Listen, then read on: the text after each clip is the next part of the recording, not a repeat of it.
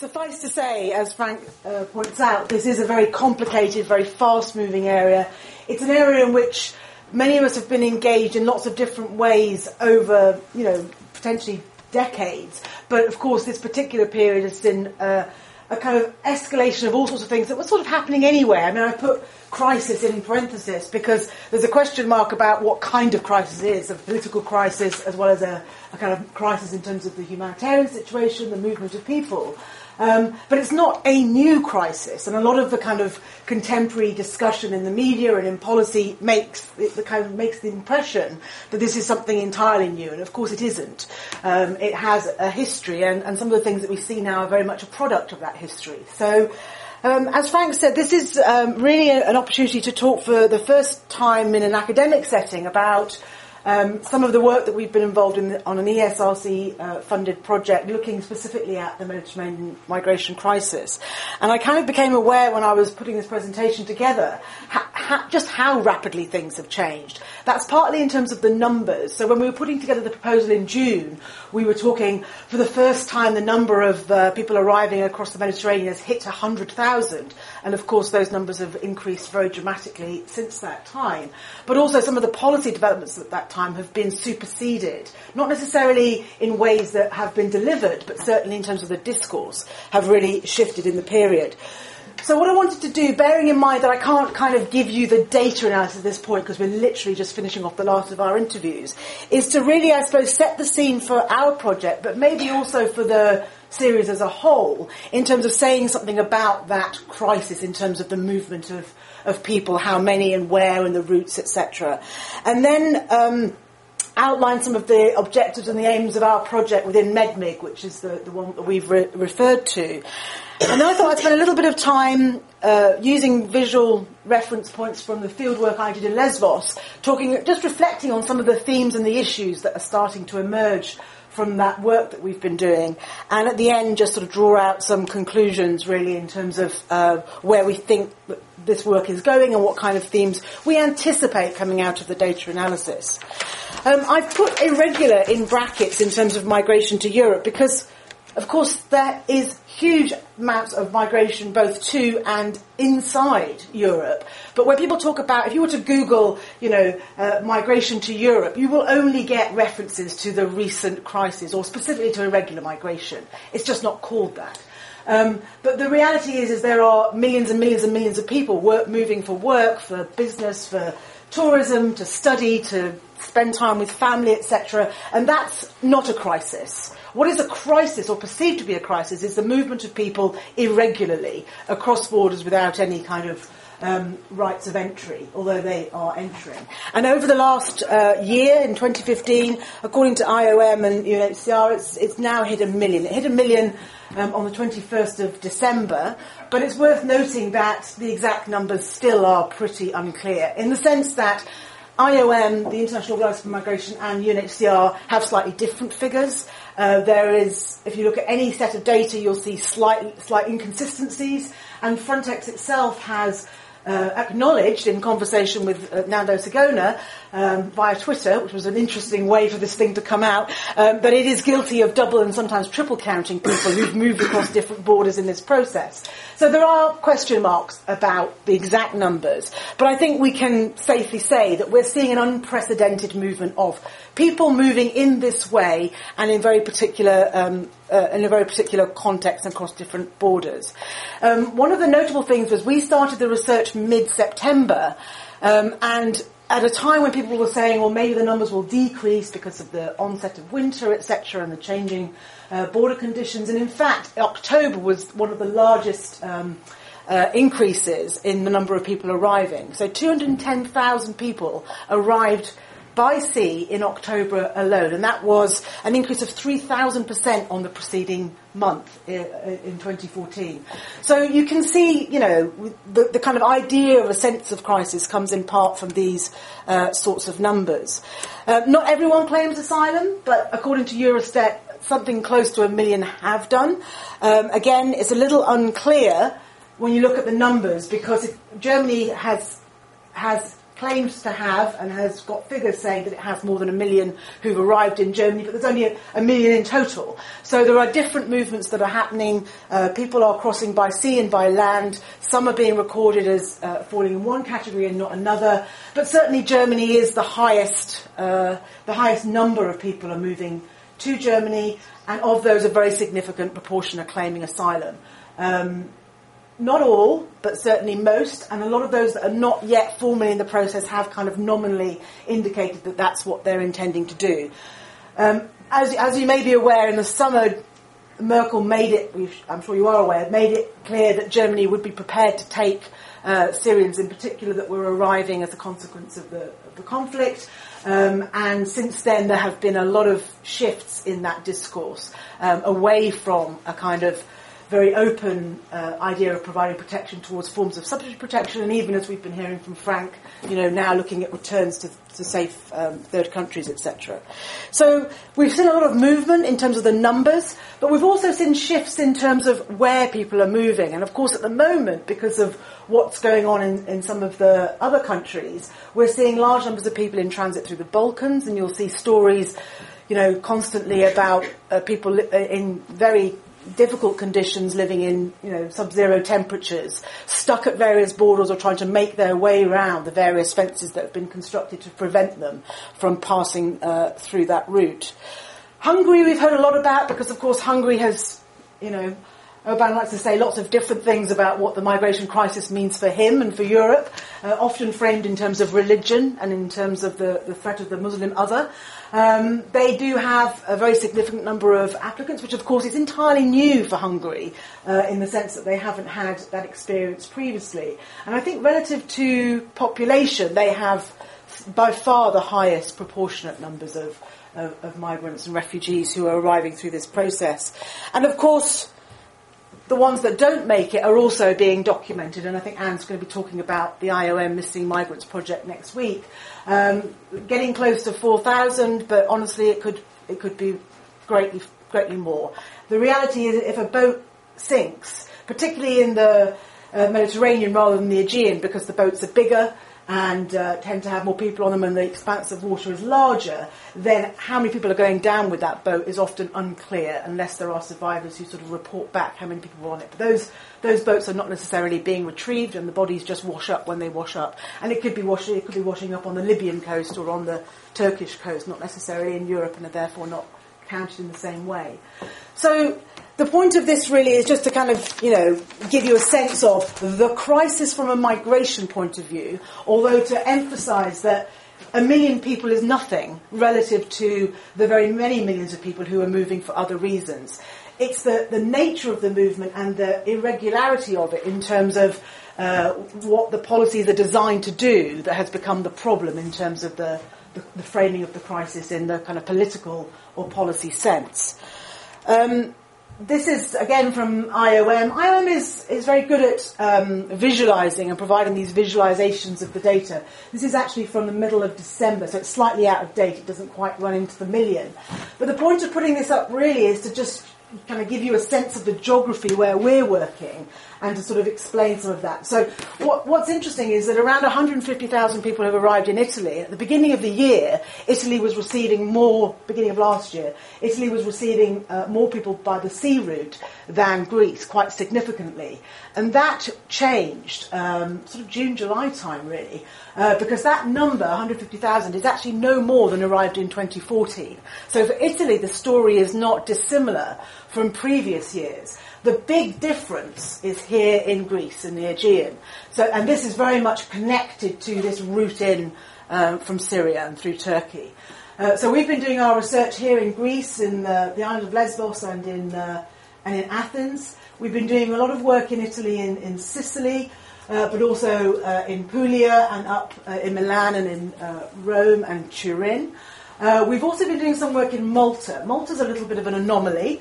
Uh, 106 people have arrived through the, this route uh, in the last 12 months. But in fact, Malta had very many more arrivals through other routes that are sort of not being captured by this, uh, by this uh, visualization or by the data. So from our research, we know that Malta had about 1,500 asylum applications last year, which is actually quite a lot in the context of the size of Malta. But those people were arriving not through the sea route, because those people were being taken off to Italy through a deal that was struck some time ago, but rather were flying in directly from Libya or coming in from Greece or from Italy and were not being recorded in the same way. So this is, we're back to this problem of, of data to a certain extent. There are also about 35,000 people who have passed through the, the Turkish-Greek uh, land border as well, which is not a small number, but nobody's talking about them in quite the same way. Um, for lots of different reasons, but partly to do with the kind of narrative I think that's developed around the sea arrivals. Again, this is slightly out of date. It's very odd when you end up presenting data that's actually only from sort of October last year, but feels very out of date very quickly. It's not really the numbers that I wanted to show you, it's more the composition of the different flows. So this is the Italian route on the, on the far side, what we would call the central Mediterranean route. And you can see that there's a mixture of nationalities, mostly uh, sub-Saharan African, but not exclusively, Eritreans, Nigerians, West African groups of various types and backgrounds. And then in the kind of Greek route, we have principally the Syrians, around 60%, but varying on different islands. Afghans, Iraqis, and then a kind of range of other nationalities, including some of the ones from over there, because the routes are quite complicated. So you are seeing different populations moving in through the different routes. And part of our work is to try and find out why that is. It's not just a question of geographical location. How does an Eritrean end up in Italy rather than ending up in um, Lesbos, for example? We're currently doing the last of the interviews in Lesbos or in Athens, and suddenly we're finding groups of Eritreans who we hadn't been able to um, identified previously. So there are shifts all the time in the groups that are moving and the ways in which they're moving. Um, this routing, of course, is the bit that interests, you know, EU policymakers because it's Europe. Um, and you can see here the kind of you know, typical but not you know, consistent routing in that's been going on. And of course, that Greek-Macedonian border is the one that's just closed with people being sent back now from um, Idomeni back down to Athens. Bear in mind that Greece is in economic turmoil, has very little money, uh, people are struggling to make themselves a living, and this is a country that's received 800,000 uh, people over the last uh, 12 months, most of whom have passed through, but not all. Um, so there are, you know, implications all the way down the route. But in a way, the bit that interests us more is the backstory to that route. We're interested in, you know, what's going on uh, in this part in terms of the kinds of factors that are driving uh, people to move and the ways in which they end up in particular places. I might have time to come back to this later, but one of the reasons why we're doing this work is, is that these sorts of representations, which are, have developed over the last five, six years, people like Hein de Haas have done a fantastic job of mapping some of this. Mike Collyer has been involved too. They're really interesting in providing a sense of those hubs and routes that um, are the backstory to what, what we actually see in terms of arrivals. But what they don't give you is two things. One is um, they are they they don't have any temporality in them. You don't get any sense of time. You don't get a sense of how long people might spend in a particular place. There sort of is a linearity about it, which doesn't necessarily re- reflect the reality. And the other thing is that linearity, that the, the sort of when you see that, you sort of presuppose that that is your route. And in fact, we know from other research and certainly from our own work we're doing now that you might go there, then you might go there, you might go back there, uh, you might find yourself back in Addis because somebody's told you there's another route in. And so you don't get any sense of that kind of complex movement to and from, or the fact that you might need to spend you know, six months or a year in Addis raising more money by working in order to continue on the next part of your journey. So there is some interesting stuff already out there, but what we want to try is to try and move it on and to unpack some of the complexity that really is puzzling uh, policymakers. It shouldn't puzzle policymakers, uh, but it does because they want very simple, straightforward, linear narratives. They would like to be able to look at that map, for example, and they've done it with me before in terms of previous projects, and say, okay, well, this appears to be a very important uh, hub let's go and set up an information centre there and tell everybody how horrible Europe is, and then they won't come. That's the kind of consequences of some of the very simplistic thinking that we see at the policy level. So, MEDMIG, um, title of our project is Unravelling the Mediterranean Migration Crisis. As I say, it started in mid-September. So it's a bit like a, you know, a steam train uh, because we finished the field work. So, you know, in three months we've pretty much um, done what we need to do in terms of uh, data collection. Reason being it's an urgent grant and therefore there is a kind of an urgency from the funders' perspective that we do this quickly. But actually, from our perspective too, there's no point us producing results in two years' time about what's going on now, because we know for a fact that the situation will be very different then. It's already different than when we started. So it's still in progress. It's 12 months, and so we'll be sort of reporting. Our first report will be in March, and our final report will be in September. Uh, Frank is involved, and Nando also. But we've got project partners in Italy, Fieri with uh, People for Change Foundation in Malta, ELIAMEP in Greece, and Yasar University in uh, Turkey. And the, the purpose, as I say, is really to better understand the dynamics of migration in the region by providing what we are claiming to be, and I think we're probably right on this, the first kind of large scale systematic and comparative study of the backgrounds, experiences and roots of the people who've arrived in 2015.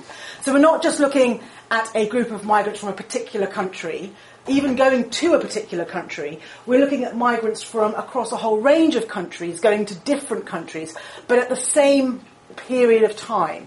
So the time is what makes the kind of commonality across the group.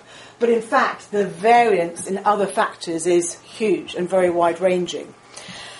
We've completed nearly 500 interviews over the last three months uh, across 12 sites in those four countries and another 120 uh, interviews with uh, stakeholders, by which I mean uh, policymakers, uh, practitioners on the ground, uh, NGOs, others delivering services of one kind or another, um, and, and fairly senior high level officials in many cases to get some sense of, of the kind of interface between um, the mig- migrants' experiences of what's going on and, and what others think is, is happening.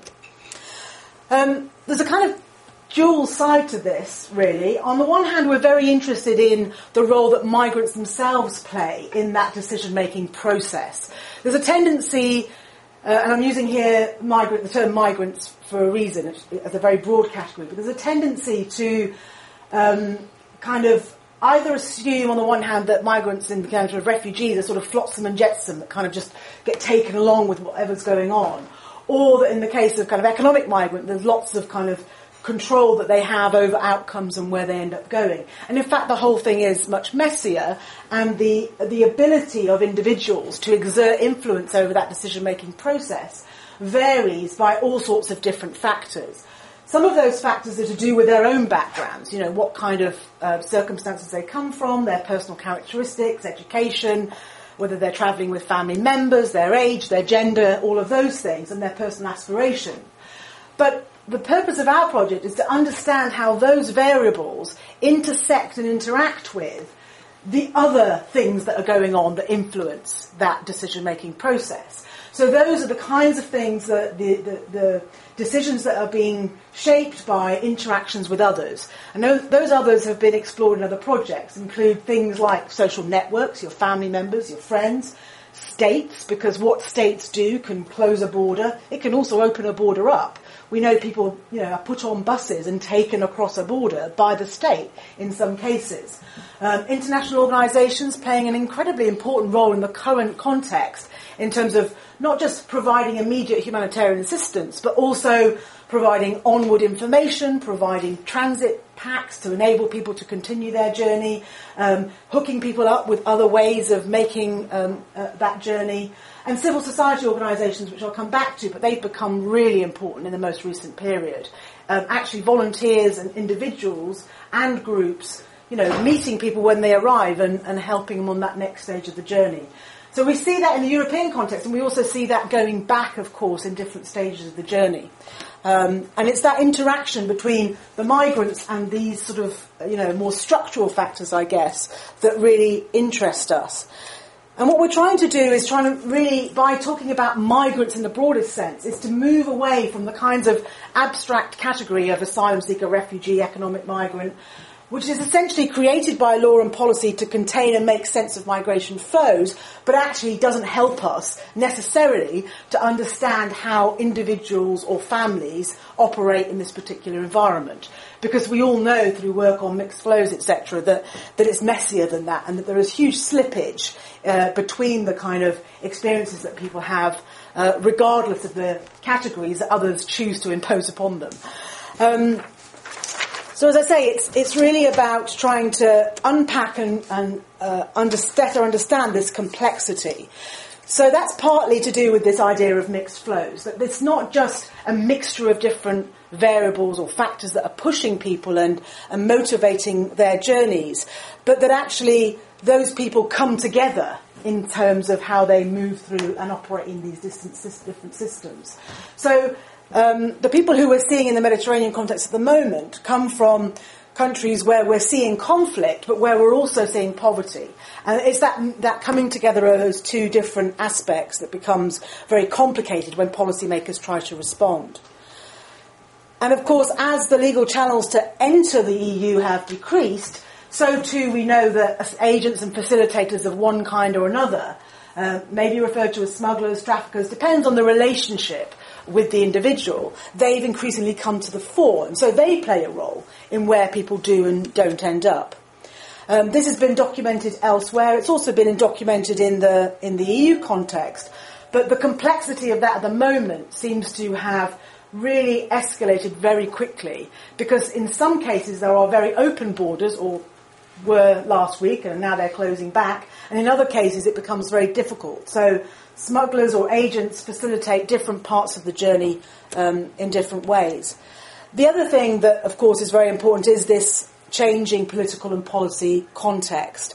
And those changes are clearly impacting on the kinds of decisions that people are making and are influenced by all of these other factors about how Europe is. So anxieties around the euro, which particularly in the context of the economic crisis in Greece, at the time of our uh, formulating our research proposals in you know May June time, they were right at the front of what Europe was concerned about, and they've dropped slightly, they've dropped back as the migration crisis has come sort of to the fore. But the reality is, is that nothing's changed in Greece, and here these two issues coming together. So that's in a way why we use the word crisis. Is it about a crisis of movement or is it about a crisis of how to respond to that movement given all of these other issues that are going on? And these civil society organisations, which uh, Frank has referred to, Watch the Meg, Med, uh, MOAS, the um, Migrant Offshore Assistance Station. Yeah, it's a, it's a big boat, which you've probably heard about, funded by two wealthy, very wealthy individuals basically people mobilizing their own resources. You know, volunteers getting on a plane in Canada and flying out to Lesbos in order to spend a week, you know, helping people get off the boats. This mobilization of resources uh, by people who are not institutional, that's a real shift, and it is clearly playing out in some of the things that we're seeing in the field. Um, I'm not going to spend too much time because I want to get to the photos, but just to say that in terms of our approach, the way we're approaching this, and you've probably gathered this already actually, is very much through the kind of layering of these different um, issues that impact upon sort of the outcome. So it's, it's a really a multi-layered comparative approach, um, looking at both, well, three different levels really. The existing sort of meta level frameworks for understanding migrant journeys, understanding how people move between these different um, locations due to um, broader factors, the structural determinants of migration at the meso level, so the opportunities and constraints that arise in the context of these uh, meta level or structural factors. So that's to do with social networks and in- information flows, um, and also the cognitive and behavioural processes that shape the individual decisions that are made at the micro level. So aspirations, capabilities, perceptions of risk, decision making, and how people interact with different actors along the journey. We're not looking only at one of these levels, we're looking at the interaction of the three levels. We're looking at the interaction of the three levels across four different countries and with you know people from a very wide variety of different backgrounds. So we're hoping that it will give us a much more detailed and granular picture, if you like, of what's actually going on and get us away from some of these kind of ideas about flows as being sort of homogeneous, uh, systematic or straightforward movements of people. Onto the photos. So I thought what I'd do um, is just because I can't really talk about the data at this stage. We're at the point of, you know, typing up stakeholder interviews and, and uh, entering uh, 500 uh, migrant interviews into NVivo because that's how we're going to analyse the data. Um, I thought instead what I'd do was to show you some of the images of the things that I saw in Lesbos, where I was in October, and to kind of use those to illustrate what we think are some of the emerging themes that might be coming out of our research at this stage. Because the danger, even if you put up two or three quotes, that it then becomes fixed in people's minds as being what the data is telling us. And at this stage, we're pretty open-minded about what the data might say. So this is this is a beach in uh, the Greek island of Lesbos.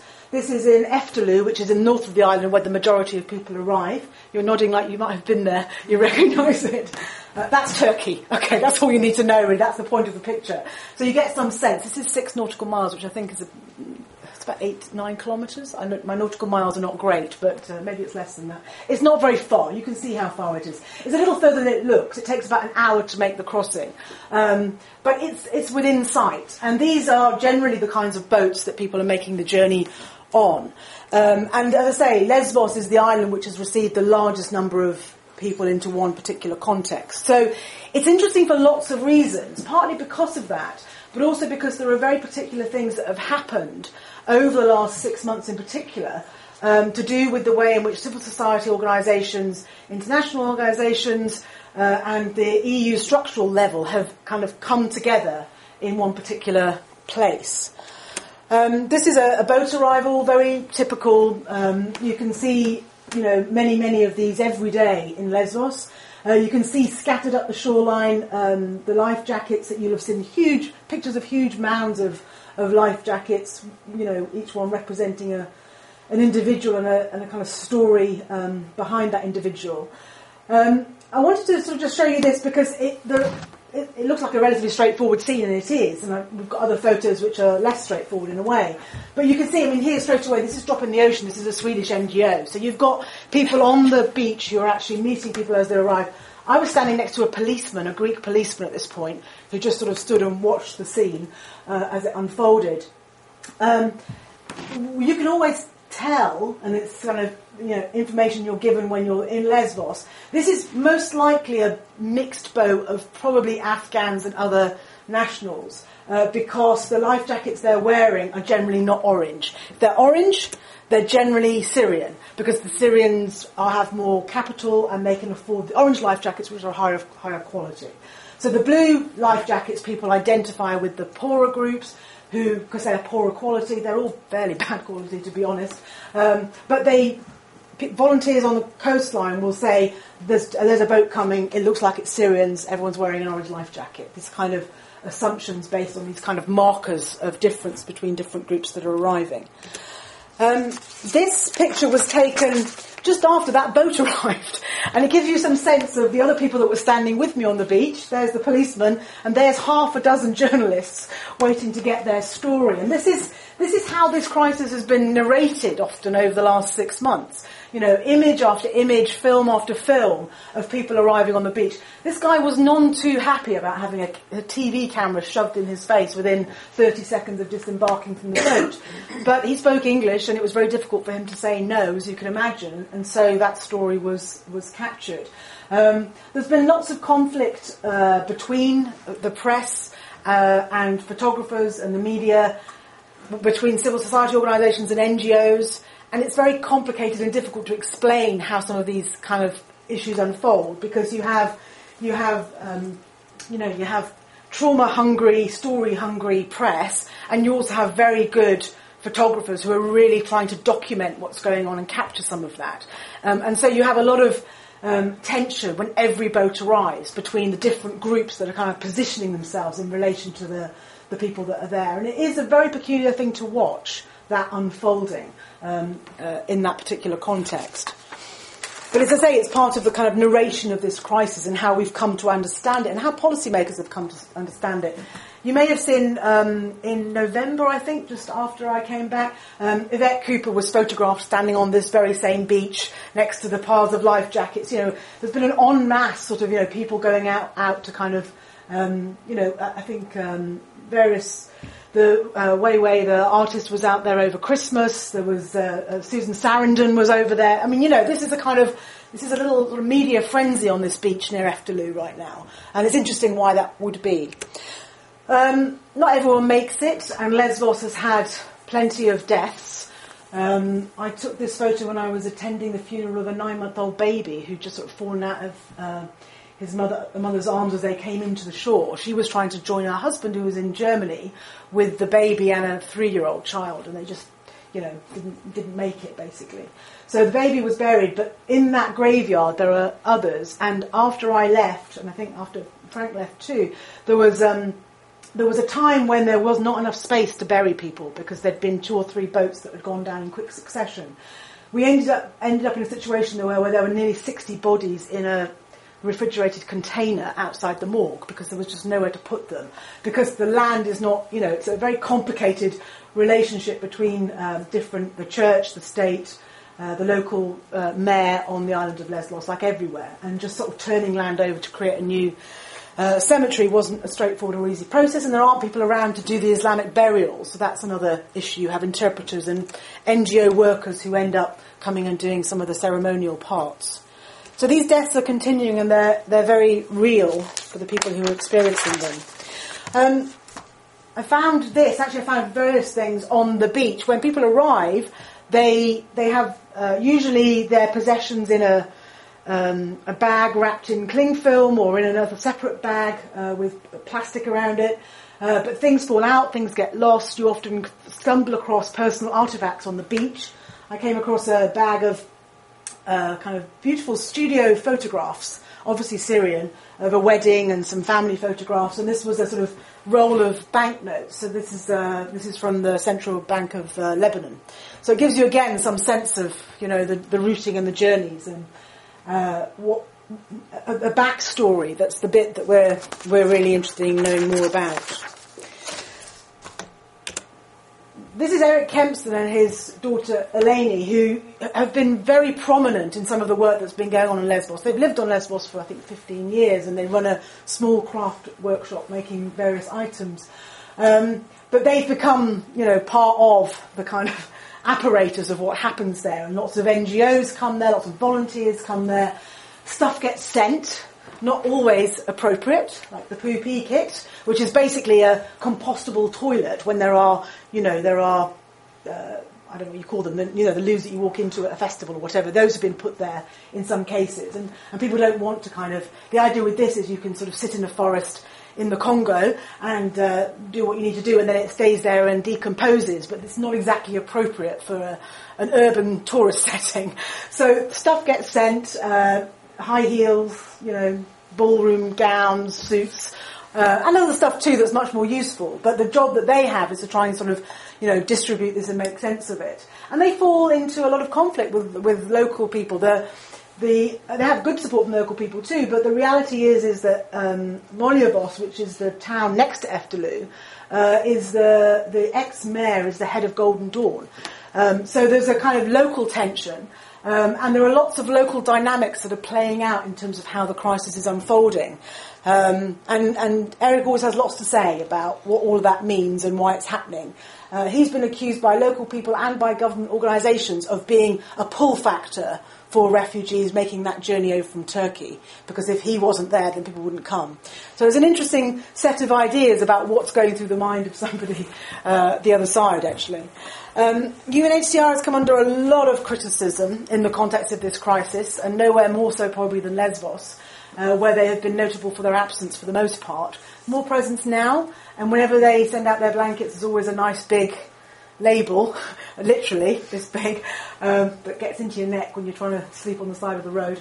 Um, so they have come under a lot of criticism. They are starting to get their act together, but there is all these kind of debates about the extent to which these larger organisations and institutional structures have stepped up to the plate when it comes to dealing with this particular uh, context, and lots of issues around the reasons why they might not have done, if that's the case.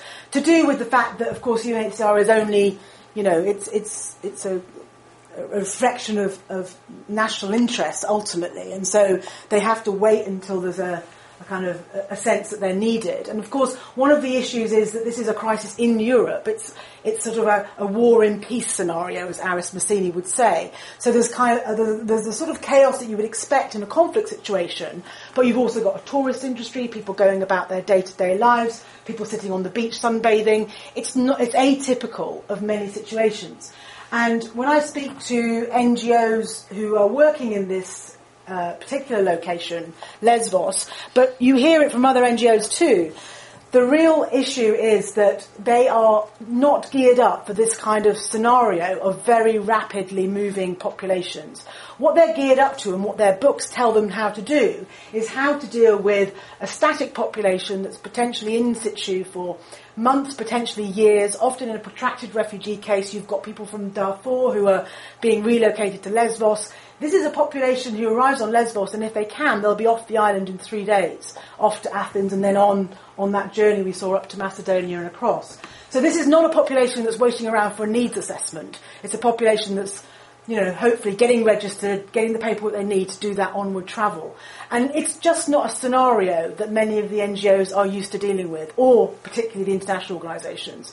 In fact, many people will say that the the NGOs and the civil society organisations have been able to deal with it more effectively precisely because they're more nimble and able to move people around and deal with situations more rapidly. Whereas this, the bigger organisations are kind of set in these institutional structures that are less flexible and less um, adaptive. Um, when people have arrived, they'll end up at this, probably, most probably, but it changes on a weekly basis. This is Kara Tepe, which is a sort of reception y kind of centre, but people won't be here for very long usually. Um, I think, Frank, when you were there, it was being used as a registration centre for Syrians, wasn't it? I, I, went two weeks later. It was not a registration centre for Syrians. It had all moved over to Moria, which I'll show you in a minute. And in a way, that's part of the story, the kind of ever-changing apparatus for responding to this situation. Um, but yeah, these, these IKEA flat packs, I think these are provided by UNHCR. This kind of big structural equipment is often provided uh, by the larger institutions. And people spend maybe a day here drying out their clothes before they go and get registered and then, as I say, make their onward uh, travel. Uh, outside this, uh, it's hard to sort of describe it, but the sort of you know, you've got a kind of accommodation area and then you've got some processing and then it just goes down to the, the road, which is the main road from Mytilene, which then takes you up past uh, Moria and up to the north of the island.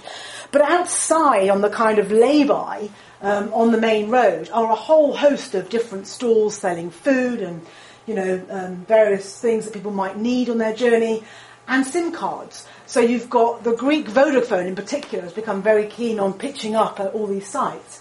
Uh, SIM cards are what enable people to communicate to family back home, to people who they're in contact with on the journey, to find out, you know, what's going on ahead of them on the journey. This again is, I think, a very um, new phenomenon. It's not entirely new, but it's certainly been really significant in this wave of migration. The extent to which um, smartphones in particular have enabled people to map their journeys in anticipation and to find information via Facebook and other sources Frank, I think you, you've, you found smuggling and trafficking networks have set themselves up on Facebook as well, haven't you? I mean, there's all sorts of info you can. It's all publicly advertised. Yeah, it's you know you can advertise your services on Facebook for, and, and someone just needs to up, up, you know get a SIM card updated, get some credit, and off they go. Of course, it depends on how much money you've got, which begs us back into your personal characteristics. Syrians are doing this all the time um, because they generally, not always, but generally have more cash. Uh, they're generally able to stay in hotels, they generally are able to pay for their onward travel more easily. Afghans, particularly those that have been on the road for a long time or come from Iran, tend to have very little money and they don't even necessarily have phones or certainly not smartphones. So you can't say this is something that is everybody. And that's really important in our analysis that we're not going to try to make these generalizations that we actually understand you know how different groups with different backgrounds and different capital are able to n- navigate the journey in a different way um, but certainly uh, this is a very important development. While I was on the island, Google Map, no, Go- Google set up a, an app that you could download on your phone that gave you all the information if you were a refugee, and it was it was done in a very clever way. Um, it was done. It was it was white on black background, which meant that it uses up less light and therefore less battery time on your phone. So organisations like Google are putting a lot of money, Vodafone, into you know assisting in the process. So they were providing information about you know, um, where you go to register, how you can get a taxi, how much it will cost you to get a boat, a ferry to Athens. You know, lots of information about the onward journey potentially. So it's a, you know, this kind of line between the smuggler, the trafficker, the facilitator, and this kind of business that's tapped into this as a way of making money is really interesting and uh, not something that I've personally um, come across before. Because again, it's you know it's it's it's com- a conflict scenario coming to a situation where there's capital and money uh, and opportunities to do things slightly differently than you would otherwise. This is Moria, which is the registration centre. It's a slightly just uh, you know um, it's not a terribly accurate representation in the sense that it was a detention centre and no longer is. So it's a detention facility that's being used as a registration facility. And again, it changed in its nature at least four or five times, even in the short time that I was there over a week. So when I arrived, the Syrians were being registered in one part and other groups were being registered in another. By the time I left, that had changed around, and I know people who went back a week later and it had changed again. So there's constant flux in how this is happening. And part of that is to do with the fact that this has been nominated as a hotspot. So whilst I was there, uh, um, Avramopoulos, the uh, Greek uh, minister, uh, came out and uh, opened up the hotspot. And it was interesting to see that the day before I'd been on Eftalou, and I think 16, 17 boats had arrived within a very short period of time. And over the course of the day, something like 55 boats had arrived. The following day, when uh, the commissioner was there, uh, there were no boats. So somehow uh, that situation changed entirely in, in, in, the course of two days. And if you think about it, that's to do with the movement over from Turkey. So what's going on that kind of drives that um, is not always just about what the smugglers want to do and what, but it's also about what's going on at a kind of EU level in terms of presentationally and media opportunities. You know, lots of photographs with refugees shaking his hand and cheering. There's a video of uh, the refugees who are in the Syrian section cheering when the commissioner arrives. You know, great, great, gracefully. So, um, and then after I left, it rained very heavily, and there was lots and lots of coverage of how awful the situation was in Moria. Um, and it varies, I'm sure, you know, it's different every day, and there's been snow in Lesbos recently, so I'm sure it's different again. Um, and actually, outside this particular place, you can once you've got your registration, you can spend 60 euros and buy your ticket to take you off to uh, the ferry from Italy that'll take you to Athens. And then in Athens, you can get a coach for maybe a, a hundred. No, that that 60 euros will take you all the way to um, Idomeni, to the Macedonian border. So, you know, at that point, you have the paperwork that allows you to move freely within, within Greece. Um, only for a period of time, but nonetheless, it is a sort of free movement. Um, there was a riot van when I was there. These are riot police that had come down from um, Athens. It was very peaceful in a few days that I was there, but when I went back a couple of days later, in the interim, there had been a riot insofar as the line for the registration had become chaotic. People had been waiting for three days. They were hungry. You can't move out of the line. You lose your place. So you just, you know, people defecate wherever they are because if you lose your place, you don't get. So it all become very tense. The weather had changed, and they fired tear gas in and, and kind of had to get control of the situation. So this can happen very quickly. The change between almost a kind of very light atmosphere because the numbers are low and the weather's good to into something which is really quite different and very scary. Uh, and you've got all sorts of people waiting around, of course. Lots of families. So again, this is an example of a, an international organisation trying to assist people to link up with family members. We know that uh, people are getting separated on the journey, they're getting separated in the registration process, they're getting separated when they move on. So when we hear about unaccompanied kids as part of these flows, um, they often weren't unaccompanied before they arrived, but they became unaccompanied during the process. Um, not just kids. I mean, you you know, people are losing contact with all sorts of different members of their families, and organisations are trying to assist in that process of family uh, reunion on the journey. Uh, just two quick ones to, to finish before I uh, wrap up with some conclusions. Um, this is the this is the port at Mytilene. So people then go down to Mytilene. Uh, they put their clothes out to dry and they wait for the ferry, which takes them over to Athens in the evening. This mural, um, our researcher Dimitri, who's been doing the work in Mytilene, he's from Lesbos. Uh, in fact, he used to uh, go to PIKPA, which is one of the um, organisations providing support to vulnerable refugees who have longer term needs in Lesbos. That used to be his summer camp. He lived just around the corner. So it used to be his summer camp when he was a kid. And he told me that that mural was very new. So it, it arrived in the few weeks before uh, I had arrived. Um, but, you know, little bits of sort of Greek reference in terms of uh, nationality and national identity. So there's some very interesting things going on on the island in terms of the relationship between the local population uh, and the refugees. And the refugees do pass through mostly very quickly and the, most of the population of Lesbos have been pretty supportive. But it has had its challenges. There is exploitation uh, of people who've arrived in terms of ch- overcharging for things. Um, there's also people who feel that the tourist industry in Lesbos, which is very important, has been damaged by what's been going on. And there's also people that recognise that off-season, refugees are providing them with an income they wouldn't otherwise have. So, you know, it's a, it's a complicated picture. And just to finish on the slides, this is on the photos. This is uh, Victoria Park in um, Victoria Square, sorry, in Athens. This is the place where people, once they've taken their ferry ride, often end up in because in Victoria Park you can hook up with somebody who can help you with the onward journey. Um, I just noticed it because of, of the graffiti, and it's not always the case that people are welcome at all in Athens. There's been quite some trouble. And it was quite quiet when I was there, but when, when Frank was there and subsequently, there are times when this place is heaving with people waiting because they've got nowhere to go. And at the moment, because the border is closed or was, you know, has been closing for a long time at Idomeni, uh, people are being returned to Athens and these areas are becoming very congested. And people are stuck. They've got nowhere to go. They've got no onward journey and they're left in Athens, which already is suffering because of the, uh, the economic crisis. So that gives you a sort of a way, a feel of some of the fieldwork we've been doing and, and some of the issues that are coming out of the fieldwork in terms of um, the very complex range of factors that go into uh, the, the movement of people. It's once you start to kind of unpick and unpack uh, the journeys and the different variables that come into play, it's really interesting and it takes you well beyond into a different place than some of the existing um, literature.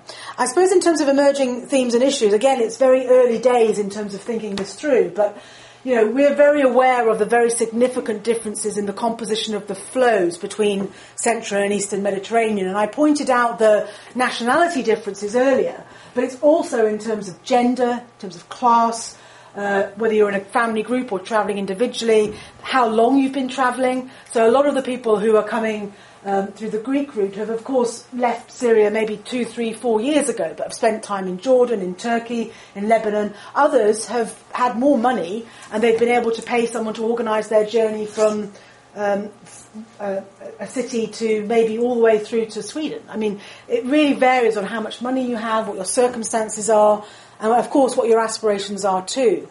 And when we think about, you know, are these refugees or are they migrants? Because this debate has been going on for a long time, and there's been lots of discussion about what categories we use to describe people.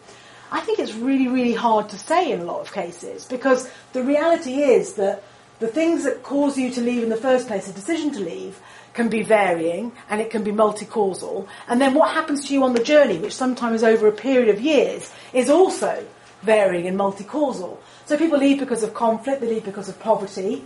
Um, you would say that more of the people coming in the eastern route leave because of conflict, because they're from Syria, Afghanistan, and um, Palestine, and places like that. And then the ones that are coming from Ghana, uh, Ghana and uh, Senegal, from West Africa, maybe they're leaving more because of poverty. But the reality is, is that the people who are leaving because of uh, the conflict in Syria are often leaving because they can't actually create a livelihood themselves anymore.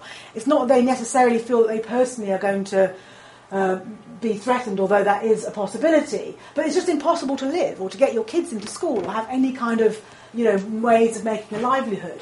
Equally, the people that are leaving West Africa due to you know poverty and a mixture of poverty and conflict or repression of one kind they go to places anticipating that they'll work and then find themselves in places like Libya where they are seriously physically threatened. And so that it shifts for them too away from being poverty into something else. So this complexity of the routes and the factors that shape the journey um, it's rarely a single decision, multiple decisions made along the way, particularly for those on embarking on long journeys over land. And part of what we really want to do with the data is to map out that complexity across 500 people arriving in 12 different sites in four different countries. And that will really help us to, you know, not get away from that map I showed you earlier, but to sort of build on it and make it a more complicated uh, and nuanced picture. So it is often about getting a place of safety, and we understand that, but it's also about being able to rebuild a life. And when you talk to people in Turkey, as, um, as Frank did, and we talk to people who've arrived in Greece who've come through Turkey, the fact that life is so difficult for them in places like Lebanon, Jordan, and Turkey, that they haven't got rights, that they can't make a livelihood, that they are discriminated against. These are reasons for continuing your journey because you've already lost everything anyway. You need to get to a point where you can make something new of yourself. And then, so then this continuum between economic and forced migration becomes very uh, problematic. And that raises the question of whether this is a migration crisis or a crisis of solidarity. And there's lots of discussion about the EU policy um, efforts, let's say, over the last year. And I haven't got time to talk about them in detail, but they haven't done a very good job, is the short way of, of, of uh, looking at this and all the things that had previously been taken for granted about how the systems would work, when they had some serious pressure exerted on them in terms of numbers, they fell to pieces. And the solidarity that was assumed to exist between member states in terms of the Dublin regulation, in terms of all the things, the apparatus that had been put in place, basically just simply didn't work because there were kind of you know, uh, unwritten and written rules about how you behave in this scenario, and people simply ignored them. So cascading border closures as we, between Hungary and Serbia, between Hungary and Croatia, and most recently between Macedonia and Greece. That in turn has, has, contributed to the humanitarian crisis that we're seeing unfolding and has been unfolding in the Balkans and elsewhere. Um, and of course, Greece has been at the brunt of this in many ways and has lacked the kind of support it needed to deal with the issue. And it hasn't lacked it just because of incompetence. It's lacked it in part because the EU is very reluctant to pour billions of euros into a country where they're trying to sort of manage the economic recovery in a way that enables them to stay into the euro. So it's not just that there isn't the money to give the Greeks, there is, but choices have been made about whether or not that money is going to go into the Greek economy for fear that it might not go towards the refugee crisis and might be used to prop up other aspects of uh, the situation. There has been a absolute failure to do anything substantive or significant in terms of responsibility sharing. So, you know, way back we heard about there needs to be 40,000 places in Europe. Eventually everyone realised that was way out of sync with the need and it went up to 160,000. The reality, 322. That's what's actually happened in terms of people being relocated. So this whole you know, talk over the summer about hotspots and registration centres and the relocation of people and responsibility sharing, great. But in practice, nothing really of substance has, has actually happened. And they can't even get, get people to agree in principle to the extent that Merkel starts having these, you know, private conversations with two or three states at a time trying to get them to sign up. And of course the UK isn't part of this at all because we are peripheral to the whole thing. The Valletta Migration Summit in November, what, I think the fifth or sixth in a series of emergency summits designed to solve the problem, hasn't really changed anything as far as any of us are aware. Um, aimed to provide a long-term solution, but in fact has remained very firmly focused on border controls and readmission agreements. This was in their meetings with African states. So no real efforts to create safe passage, no real efforts to address root causes. The solution has been to give Turkey three um, billion euros to solve the problem, essentially, and you've got a speaker that's going to be talking about that later on. Um, and it seemed to have some small impact on people making the crossing, but at the moment it's very hard to know what's going on, other than that Turkey is removing people, for example, deporting people to Syria, um, and we hear stories of human rights abuse, people being detained, etc. But in terms of solving the crisis, we're not yet sure what that means. And it seems to me, just by way of conclusion really, is that there is a fundamental disconnect. There always has been, but it's really amplified in the current situation. That the assumptions that underpin EU policymaking in this area about how you manage migration, how you deal with forced migration, etc., they're fundamentally at odds with the kind of complexities that we're seeing and these new relationships between the, the institutional level in terms of the state, but all these other actors businesses, NGOs, international organisations, civil society groups who are coming into play with the migration journey in ways that have not previously been seen. That's it. Thank you.